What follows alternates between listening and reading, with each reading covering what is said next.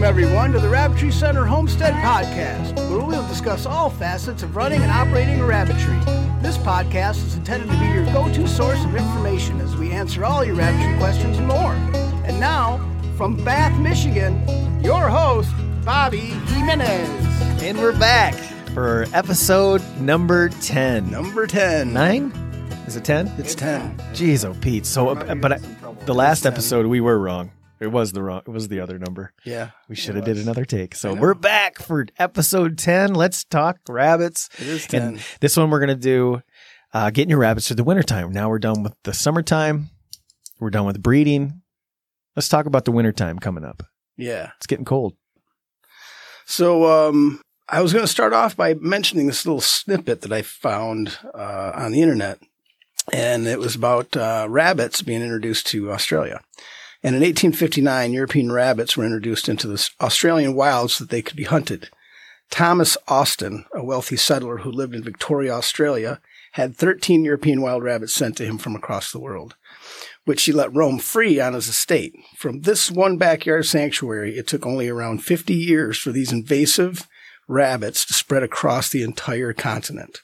Their numbers became so large that they destroyed crops and land, leading to soil erosion. They also negatively affected agriculture and plants by overgrazing. Not only did the rabbits wreak havoc on Australian croplands, they contributed to the decline of native plant and animal species. Even the uh, Commonwealth Environment Protection and Biodiversity Conservation Act of 1919, 1999, the It's Australian mouthful. government's main environmental legislation, lists various effects of the feral rabbits, such as land deg- degradation as a threatening process.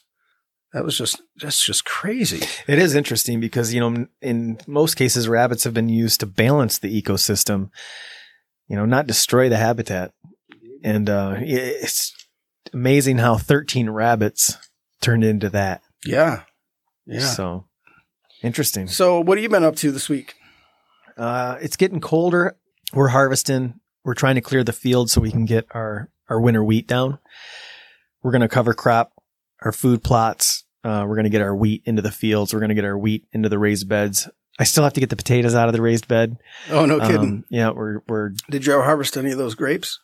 yes, we, we have a lot of the heart. We, we have a lot left and that's, that's some great rabbit food too. Those, they can eat the, They like that? they can eat the vines, the vines and the leaves. Yeah. They, They don't eat the grapes? They really enjoy it. Well, it's got the pit in there and it, the fruit, you know, it's, they don't really need the sugar. Oh, so their bodies just aren't built to process carbs and sugars. And Diabetic rabbits. yeah, you know, they can have a little treat. Usually when I treat, give them a treat, it's like, you know, like a slice the size of a, a spoon, you know, like just a slice of a banana or something like that. Oh, But- okay. But yeah, been harvesting a lot of food and, um, hanging tree stands. You know, the other day I went out and hung a tree stand. Took my e-bike out there. I strapped my tree stand to the back of the bike. How did that run anyway? Man, Is that the first was- time you took it out? Yeah, it was the first time I actually took it out and and used it for what I bought it for. Right. I've I've rode it several times, a dozen times, you know, just practicing, getting more used to it. What an amazing tool. I tell you, you guys, if you have a property where you need to get to the back with, you know, your bow, you can just put a rack on that. And you can see this on Bobby's Bucks, my YouTube channel. But what a cool, this is the future. Yeah. I know the e cars aren't really taking off, but the e bikes are amazing. I Yeah. think that's the future. Yeah, it's pretty. It's pretty cool, man. I was Yeah. impressed looking at it. Yeah, that's pretty neat. So we're going to be talking about uh, wintertime, and I guess we'll start off with uh, housing housing the rabbits in wintertime. And Oh, that sounds good. Okay, so housing rabbits when you're, um, you, you know, you have to be ready for this snow buildup, and I, I would say most important, I would say, don't wait until wintertime and there's snow down to load the trailer up and go get your straw for all the insulation and all the bedding. Uh, make sure your hay, you know, if you're going through hay, four or five ba- bales of hay uh, in the winter months. You know, especially you know, it, it's it's not that important if you're down south, but you know, for the northern states, we get so much snow, we can't get the hay. You just can't get to the barn. So you want to make sure you take care of that because you're going to be going through a lot of straw using insulation and things. And with the wind block, it's important the bottom of your hutch. Now, if this is for outdoor hutches. Now, if you have your rabbits in a barn, you know, really they're going to be fine in freezing temperatures. Temperatures really, they're good down to negative 30 Fahrenheit. I mean, these rabbits are comfortable. They're not just like going to survive. They're going to, they're going to survive in very cold temps. Well, Yeah. And they're going to, they're going to be happier, believe it or not. They're going to be happier than in that kind of environment than they are in when it's summertime in the 90s. You'll see that they're not laying on their sides. They're hopping around. They're having a lot of fun. They're chewing their ice. I mean, they're, they're happier in the wintertime. But the hutch, we have an outdoor hutch. So it's very important. You know, they're, they're good in those temperatures, but if you don't block the wind, that's when the wind can really cut through all their fur. That, that's when they actually can perish. That's when you can actually lose rabbits from the cold is when you're letting the wind um, cool them down to the point where their yeah. their body temperature, their core is being affected from that wind. So as long as you put up some six mil plastic and you can get this stuff on our storefront. You can go into Home Depot, Lowe's. You can pick this stuff up. Sometimes you can find it for right around 20, 30 bucks because you don't have to buy like say 100 feet long of it. You know, you really only need 25, 30 feet and that's going to probably do your entire hutch. So you're just going around the base of the, basically just wrapping it around like Tyvek and Yep. around the open posts. Yep, just like that. And and some folks go nuts and they wrap their whole thing like it's just a big, you know, bubble wrapped uh hutch, but airflow is very important. So hopefully you have your rabbitry positioned like towards the north where that south, east, west, all these winds are protected. So uh, that's what we do. We wrap around, but then we leave the front open. That way we can still remove um, Manure. manure. when it's Yeah. not frozen. Um, you know, we're going to be uh, accessing the bowls and we want to be able to get into the cages and, and folks that wrap their entire cage like that, that's, it's not going to be good. I mean, it will heat them up because if, if you're getting in the sun, you're going to have that greenhouse effect. They'll get that greenhouse effect when the sun hits the back of the hutch and it's coming through that plastic that's wrapped around the hutch. Um, some folks we were talking about on a previous podcast about how they do that with chicken coops. Yeah. They'll they'll really increase Yeah. the temperature. They'll continue just instead of taking the chicken poop out, they'll continue to add straw layers Yeah. to it, and, and that would heat from that insulates the yeah, it's some serious heat. because if when I'm stirring rabbit manure, you know, you got to do it every day or it'll just freeze. It'll, it'll finally cool down and solidify.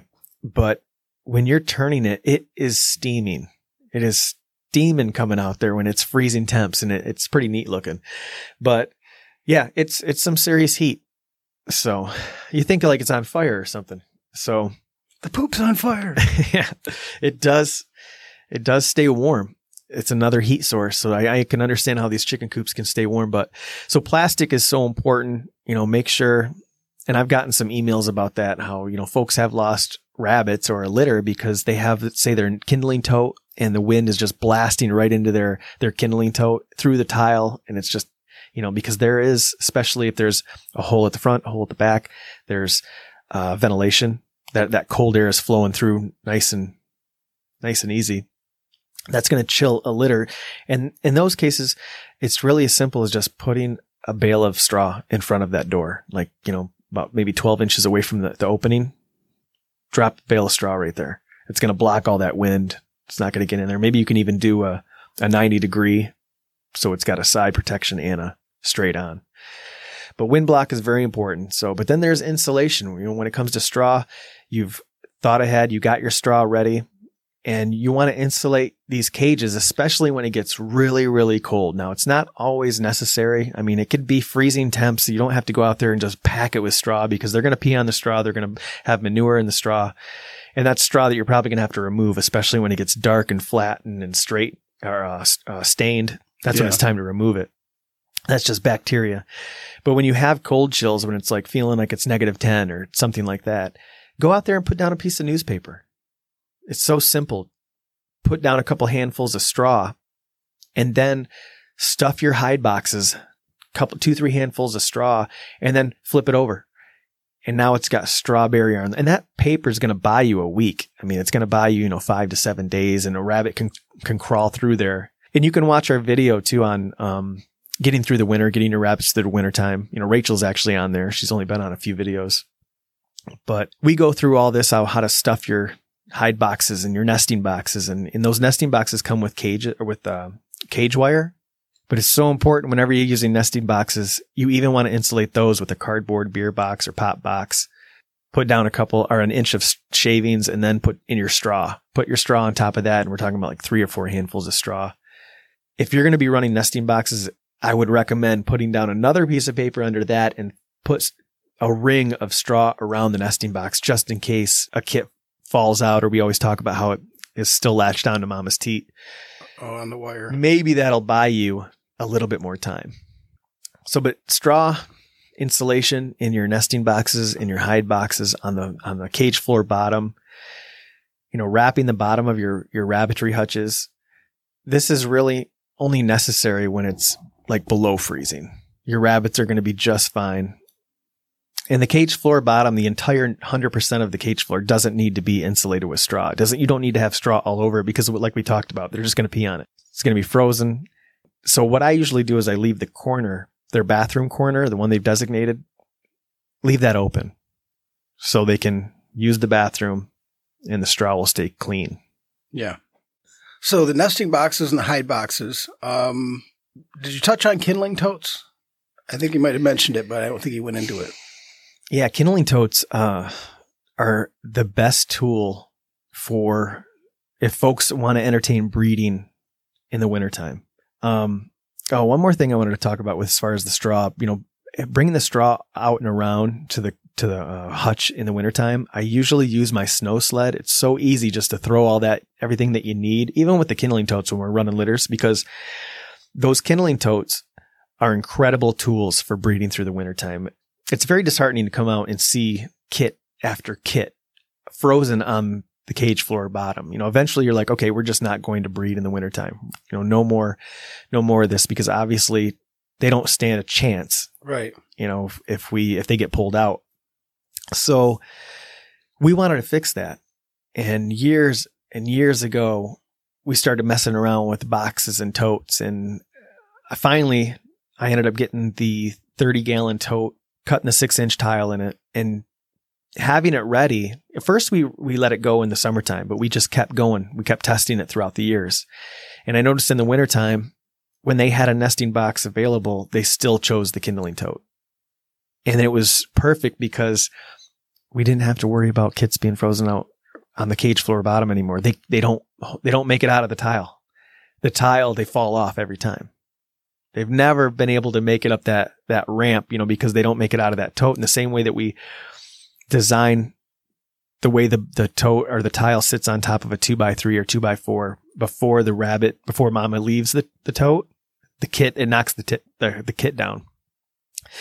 And eventually it'll squirm back into the cluster. And we've just had so much success with these things. You know, they do have their problems. They, they don't last forever. How are you accessing them? The totes are, aren't they underground? They are. They're underground. And in a previous podcast, we talked about how we don't drill through the, the tote, but we were talking about the bottom. The bottom isn't drilled for drainage, but we do need to ventilate them. Those totes that don't have two ways in, one way in, one way out, they don't have cross ventilation. So those need holes, ventilation holes drilled on the very top underneath the lid so there doesn't get rain in there. You can access the totes because the totes have a top on them. So we're only insulating the very top, maybe half foot uh, maybe right up to about where the tile's at. And that keeps the floor cold. It keeps the temperature regulated in there. It's always going to be a little bit cooler, a little bit warmer, depending on, you know, what time of year it is. And just simply take the top off. You, you're, the top is usually some yeah, three quarter. In the wintertime, how are you keeping all the, I mean, how are you keeping all the snow and stuff off of it so you can access it? Uh, you can see on our videos, there's times. Can't wait. When, uh, it's like six inches of snow is on top of these tops. So basically we'll just, you know, brush them off and then we'll slide the top. Sometimes we have to kind of twist them to, to crack the frozen top. We'll move that. And then other times the top will come off with the board. Like everything comes off as once. Cause if there, you know, maybe some water got underneath it they're right there. They're wiggling around. Yeah. And so how long, I mean, in the wintertime, do you have to do it quicker? The process of checking on them quicker because they're, you just exposed them to that cold air. Yeah, I do. I do. I always try to go, and sometimes it's snowing, you know, and then even times when it's raining, you know, you don't want to chill the litter. Uh, whenever they get wet, whenever they get, you know, uh, snow or something on them, that could be, that could be a, a killer. Shocker. So yeah, they're, they're probably, you know, I mean, a cold kit usually means a dead kit. So you want to keep them right around 100 degrees. But, you know, at any time in the wintertime, if you've noticed that, you know, if you are running litters, those galvanized nesting boxes, you're going to want to line those with cardboard. So, but we, we can get back to this. Um, we're going to break for our product. And today we're going to talk about uh, heat up bowls. We did talk about the heat up bottles, but if you want to go with bowls, there's heat up bowls options. There's always another option I'll talk about here later, uh, what we do. And we don't use any heat up anything. But if you have an indoor uh, barn or shed or garage where you can run uh, power, you can plug these bowls right in.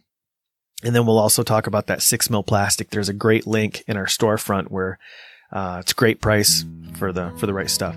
Take it away, Russ. All right, so there's a few bullet points about this item. Uh, NAMSAN. NAMSAN is dedicated to researching pet supplies. The small heated pet bowl is authorized by NAMSAN, which made of quality food grade PP material, safe and healthy. This pet heated bowl only for indoor small animals like puppies, cats, rabbits, chickens, birds. Don't use it outside below freezing temperatures because of the low po- because of the low power. It only keeps water or food warm to prevent the pet from cold drinking or eating. Bolt holder fits indoor kennel, crate, wire cage, barn, coop. Holes on the holder also can install screws, nails into the wall or the coop or the barn. Only provided a USB type plug cable, no supply adapter. Need to provide an adapter plug or wall charger. Deep, deep two and a half set, two and a half inch uh, width, 4.72 inches. Hold 20 ounces of water or some dry food. Please leave food or water below the max level when working. So it doesn't look like this one actually goes outdoors. It does, does it plug in? Yeah, it plugs in with a USB. Oh, it plugs in with USB. It does. Oh, okay. Yeah. So it would be with a backup power source. Yeah. So you could just buy a, a battery pack for it, which Yeah. pr- I can I can't imagine it would run It very says long. don't use it outside below freezing temperatures. Well, then never mind. But there are, but they do make the ones that you can. So they mean inside Um, like a garage or a barn or a structure? Yeah, like n- inside the cage that's going to be inside. Okay. No, good to know. I mean, I mean what's the point of heating it up if it's going to be inside? You know, so Spoil your pet. I guess. never use our product. All right, so this is the plastic uh, sheathing that uh, he was talking about, Six ten mil. foot by twenty five foot uh, roll. Yeah, can you because you can go buy different kinds of plastics. You want the six mil. This is the the the really tough stuff. You can even reuse it, Yeah, it's the six mil. You, you don't want to go to five mil. You want to go to six mil. whatever it takes. Do they make seven mil? oh yeah. Okay, plastic sheeting adds layer of protection to your floors, materials, furniture, equipment, and during messy projects. Greenhouse, the plastic sheeting can be used as a moisture barrier or temporary enclosures to cover up plants. Size is 10 foot by 25 foot long, 6 mil plastic sheeting, 250 square feet of coverage, which is a good size and durable for any type of general use. Heavy duty, the plastic sheeting is very durable for any type of general use. It's unstable. It is unstable for different applications and can withstand rain, cold, and heat. Tapex brand is known worldwide with superior product quality and service. It says it's unstable. It says durable for any type of, and then it says, yeah, it says, unstable. Is that more than famous? yeah, The Yeah. infamous? that's weird. But yep, plastic sheeting.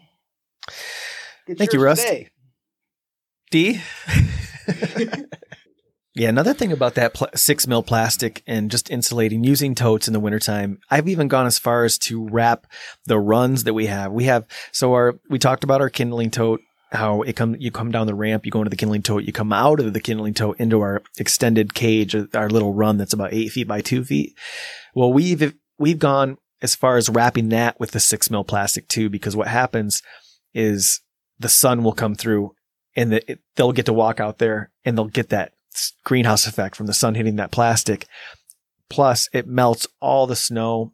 We don't have to worry about mama when she's in the run getting, you know, snow all over and coming back in and getting over her litter and chilling the litter. That could be a killer. So you want to make sure if you're running litters, protect that from snow. Make sure no snow is getting in your runs or your, your colony setup or whatever, because that could be bad. You know, whenever you're not running caged systems, period, you're gonna there's gonna be challenges. So whenever you're letting your your rabbits run around on the ground, you know, you're gonna have to work a little harder. So, any any more points on the kindling, kindling totes?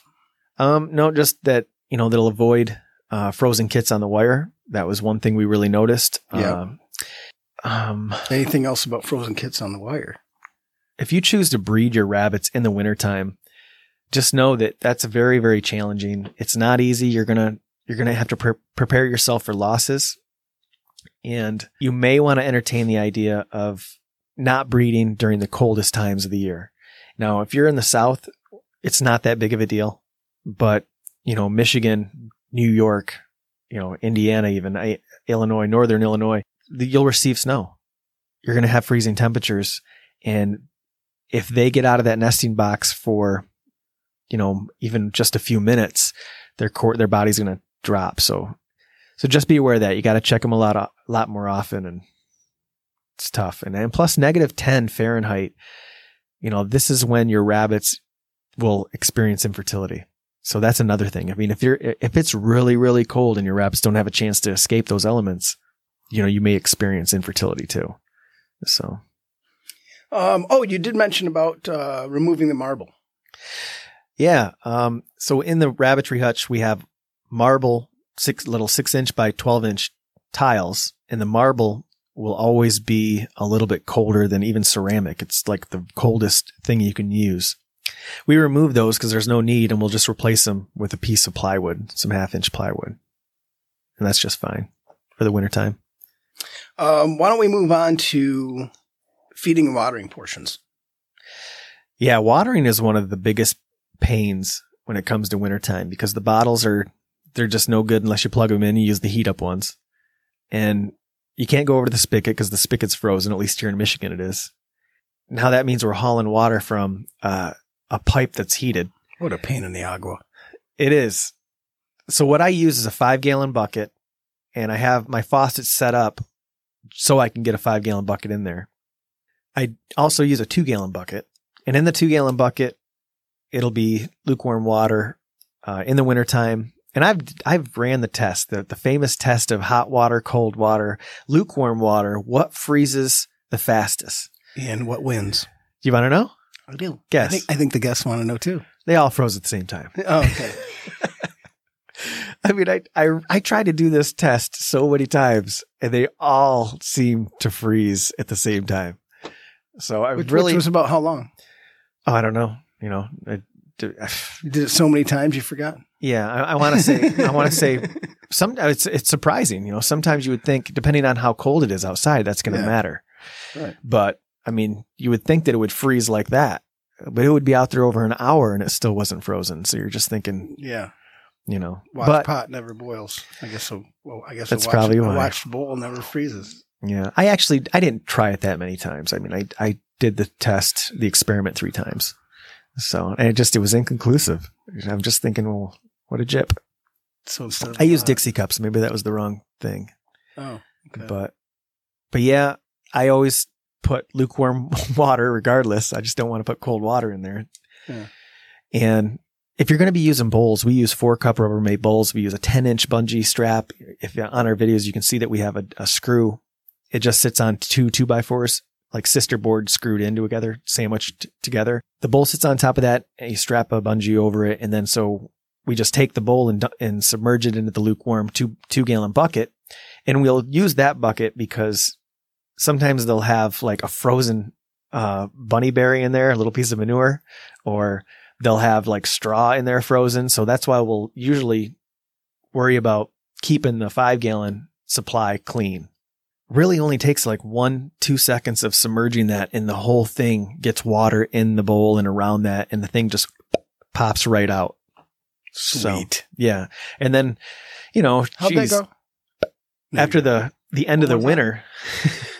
winter, after the end of the winter, there's a pile it's getting weaker every time you do it. Yeah, because it's I'm getting more annoyed. the the pile is you know three feet. You have this thing piled up against the chicken coop. At least I do because of all the ice pops. In case you know, unless you have any heat waves, but but it's that easy. Just gets them, ri- pops them right out, and and usually I'll go right down the line.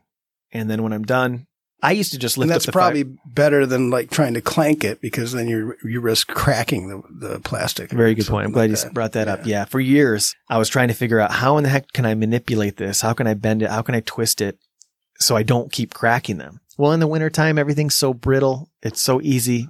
just to smack a little snow shovel up against a Yeah. something and it's the whole thing snaps off the handle. You know, those bowls are no different, but unless you just submerge them in that water, it's going to be, it's going to be hard to, to, to pop that ice out. But that was the one thing. Once we started taking that two gallon bucket out there, it was just easy Hmm. from there on life, out. life changed. Yeah, from there on out, the bowl was the way to go because those bottles will that nipple will freeze, everything will solidify, they won't get any water, and if they don't drink, your rabbits won't eat. And then they're dehydrated, they're malnourished, you know, they they that could be serious trouble for your herd, for your for your rabbitry. So make sure they stay hydrated in the wintertime. That's actually really tough to keep them hydrated because of the frozen times. It's really good though. They will actually chew through the layer of ice. It's good for their teeth, cures boredom, and you'll come out and you'll see in the little bowls that they have this little hole, maybe the size of a quarter, sometimes even bigger, where they've been gnawing with their teeth and getting getting through it and getting to the water. So I change my water every 12 hours. Usually I'm out there. Uh, this is just my schedule. Usually I'm out there about 3:45 a.m. and then I'll come back when in the afternoon and I'll usually do it 3:30 same time, 3:30 p.m. in the in the afternoon. So every 12 hours it's very important to keep fresh water in there. Your rabbits are going to do just fine. If you don't get a chance, what will happen is they will chew your bowl. You'll come back and half the bowl will be missing and you won't even be able to fill it with water or you'll fill it with water and you'll, you'll hear water draining like a hose is on. And that's when you realize, oh, the rabbit chewed a hole in there. So if you want to avoid that, keep it full of water. They're letting you know that they're mad. Yeah. Uh, Like, They're like, "Ah, don't, you're going to leave my bowl empty? I'm going to chew it. you know, I wish I could drop some rabbit manure in your shoe. so, uh, what about feeding and watering portions? So the water is the same deal. Same thing, four cups You of water, fresh cups, water. Yep. And I used to lift up the entire bucket and go down the line and fill all the, the tubs or the bowls up. And now I just use a four cup measuring cup. So that makes it really easy just to fill up the four cup tray with a four cup measuring cup. But as far as food goes in the, in the, and I listened to a previous podcast where I was talking about the portions. I just want to shake myself. In the summertime, I feed a third of a cup of pellet in the morning and a third of a cup in the evening. This is right around the the recommended amount 0.5 ounces per pound. So, are rabbits like dogs where if you give them their two thirds of pellet all at once for the day, that they're just going to eat it and then throw it back up? Or are they like a cat where you can leave it with its food and it'll last like a week? Yeah, rabbits can't vomit. Oh, okay. So That's interesting. so they they're not going to throw up. They're they will actually some of them will eat it right away, some of them won't. You know, some of them like just like depends on what So, I kind mean, of rabbit your you schedule itself is t- twice a day, but can Yeah. somebody do it once a day? Yes, they can absolutely feed and but as far as watering goes, that's a little bit, you know, You challenging. still, you still think or believe that twice a day is better. as far as water changes, yeah, to keep them so they have fresh water. If you if you can't do that, then you may want to entertain the idea of um, either running them in a garage where you can keep it heated at freezing, you know, where the water will stay fresh or stay not ice, or you'll have to run heated bowls or heated uh, bottles. So just to make sure that they stay hydrated so they can keep eating. But as far as portions go, um, yeah, you can absolutely feed once a day or you can feed twice a day. And I'll just split that because I, you know, I just want to go out there and check on them every 12 hours anyway. Yeah. But yeah, I got a buddy at work. He feeds his rabbits and chickens once a day. He goes out there every day after work. He just gets home and does it then. But, um, as far as portions go, I'm, I go from a third in the, in the summertime to a half cup twice a day in the wintertime Okay, when it's really cold. So they're getting a cup a day during the winter. Yeah, just because I mean, these are medium sized rabbits. They're Which right doesn't around. seem like that much more. I mean, compared to, I mean, you're getting two thirds compared to a full cup now. hmm Yeah, getting So, I mean, it's not really that much more, but you're giving them just a little bit more. a little bit more. Yeah, because you can run into trouble if these rabbits overeat, which they will. They'll get fat, and your does when they get heavy, this will cause complications. Um, they rabbits gain internal weight, but, you know, fast, and this pinches off your doe's fallopian tubes. This So will when you say internal weight, are you talking like their organs get fatter? they will grow f- uh, weight around their organs and around their muscles. And when you process a, an older rabbit, you'll see all this extra white fat on it, where you don't see those in fryers. So what co- with the complications that Does happen? that help with taste? Like fat does in meat? I mean, in hamburger or steak? Yeah, it's, that's interesting because in mo- in most cases, I haven't used rabbit fat for anything because I never really see it unless it's an old rabbit, Yeah. which is rare uh, to, for us. And and you consider an old rabbit a roaster R- Right. Any rabbit that's over three months is considered into the roasting stage. they're going to be a little bit rougher. You think They're going to start to toughen up. Yep. But not to say that you can't make a rabbit that's three years old delicious. You know, you can really just tender the, tenderize the meat, prepare it correctly, age it correctly, you know, slow cook it, roast it, however you want to prepare it, but you just wouldn't cook it as fast or the same way you would your fryer. But, um, yeah, so you absolutely can feed them.